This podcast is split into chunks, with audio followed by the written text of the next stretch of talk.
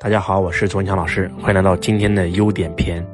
最近周老师要出一本新书，正在写。然后在编辑的时候呢，我被几个同事逼问我，说周老师，你到底拥有什么样的优点，成就了你的非凡人生？如果非要让你总结一下，而且必须在四个以内，你给我总结一下。然后周老师呢，就马上开始回忆自己这一路走来。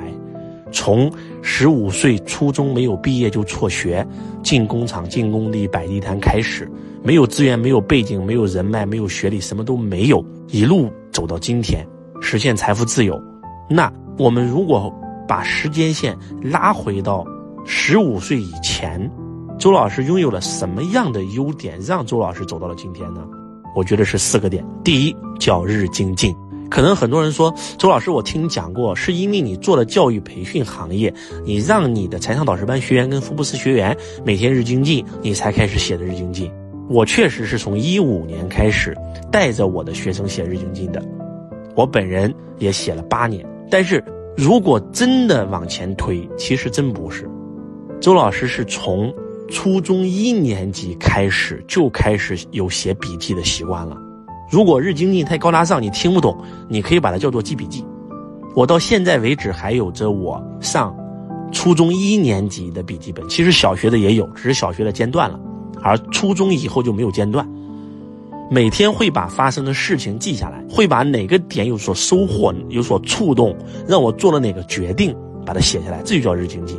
今天我见遇到一个人，今天我碰到一件事儿，今天我听了一首歌，今天我看了一本书，今天我看了一部电视剧，我看了一部电影。哎，让我有所收获，把它写下来，这就是日精进，每天进步一点点。但是这是复利的力量，你知道吗？我觉得这是第一点，就是有记笔记的习惯，有日精进的习惯。我真的强烈建议大家买一个笔记本。今年新年直播的时候，我也给大家展示了我的笔记本。就当年周老师在最穷困潦倒的时候，去书店看书，看一本书，就会把这本书，因为我舍不得花钱买嘛，回到家以后就会把这本书的内容。就是我记得的那几个对我影响最大的点，记到我的笔记本上。我在公司上班，我的同事，我会让他来分享。哎，你是怎么开单的？会把他的点记下来。我们经理给我们开会，我会把那个点记下来。然后我去听课，然后把老师讲的内容记下来。我今天遇到一个什么样的事儿，让我有所收获，也把它写下来。甚至我看《亮剑》这个电视剧，让我有所收获，把它记下来。这个习惯，其实真的算下来的话，说实话，周老师不是做了八年，是多少年呢？是整整二十多年，就是这么一种积累，成就了今天周老师的智慧。我觉得这是第一点。第二点，自律。一个不自律的人是不可能成为领袖的。我说过，要成为领袖必须做到五个字：第一个是自信，第二个是自主，第三个是自立，第四个是自强，而最难的就是第五个自律。真的，自律。今天周老师是没有人管我，但是我为什么还要这么自律？此时此刻，周老师好不容易休息一天，还要给你们录喜马拉雅，是什么力量催着我？没人催我，就是自律。周老师没有不良的嗜好，小时候因为家里穷，所以我不抽烟，所以我不喝酒，所以我不打游戏，所以我不赌博，我不玩牌，因为所有跟这些有关的都跟钱有关。因为我很清楚我的父母很穷，我不能够伸手找他们要钱，我要为他们省心。所以周老师没有不良嗜好。而且我认为，如果我有一个嗜好，这个嗜好就能掌控我，那我就不再属于我，对吧？我喜欢抽烟，我被烟掌控了，而今天是我掌控烟，不是烟掌控我。周老师可以抽一根烟，周老师也可以一年不抽一根烟，周老师可以喝酒，也可以一年不喝酒，是我掌控他，不是他掌控我。我觉得自律很重要。那第三，致良知，就是我从小就是一个分清楚善恶的人。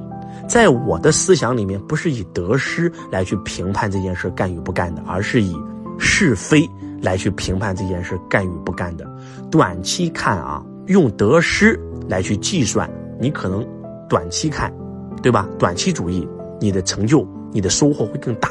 但是长期看，我跟你讲，一定是是非心，一定是是非心，对就是对，错就是错。我们每一个人不需要学伦理道德，每个人都知道这件事能不能干。我觉得，如果用一个字来形容周老师，就是一个字，就正。我修的是一个金光大道，叫光明正大之道。我做任何事情不喜欢藏着掖着，我做的任何一件事一定对得起我的良心。我觉得这是第三点，因为老师的一句话就可能影响一个人的价值观呀，对吧？第四个优点是什么呢？就是成长，就是我永远在成长，你知道吗？我觉得我永远在长高，而不是像很多人一样，随着年龄的增高，身高也在增高，而到身高不长的时候，他的内在的智慧也停止了，你知道吗？这是很可怕的一件事情。就是我用两个字来形容什么是成长，叫动态。就我的价值观是动态的，你知道吗？而很多人的价值观是死的。我的人生观是动态的，你知道吗？而很多人人生观是死的。我的世界观，我的宇宙观全是动态的。我能不断的接受新鲜的思想进入我的体内，真的，我觉得这一点是我优于常人最重要的核心。很多人之所以不成功，就是因为他思想固化，他认为钱是肮脏的、邪恶的、卑鄙的、下流的、无耻的。小时候家人给他输入这个概念，他这辈子走不出来。而我曾经也认为钱是坏的，但是只是因为看了一本罗伯特清崎的书籍，我就改变了这个价值观。我的价值观是动态的，而且我的见识、我的见闻也是动态的。今天很多人被骗，今天很多人上当，今天很多人去做资金盘了，被人割韭菜了。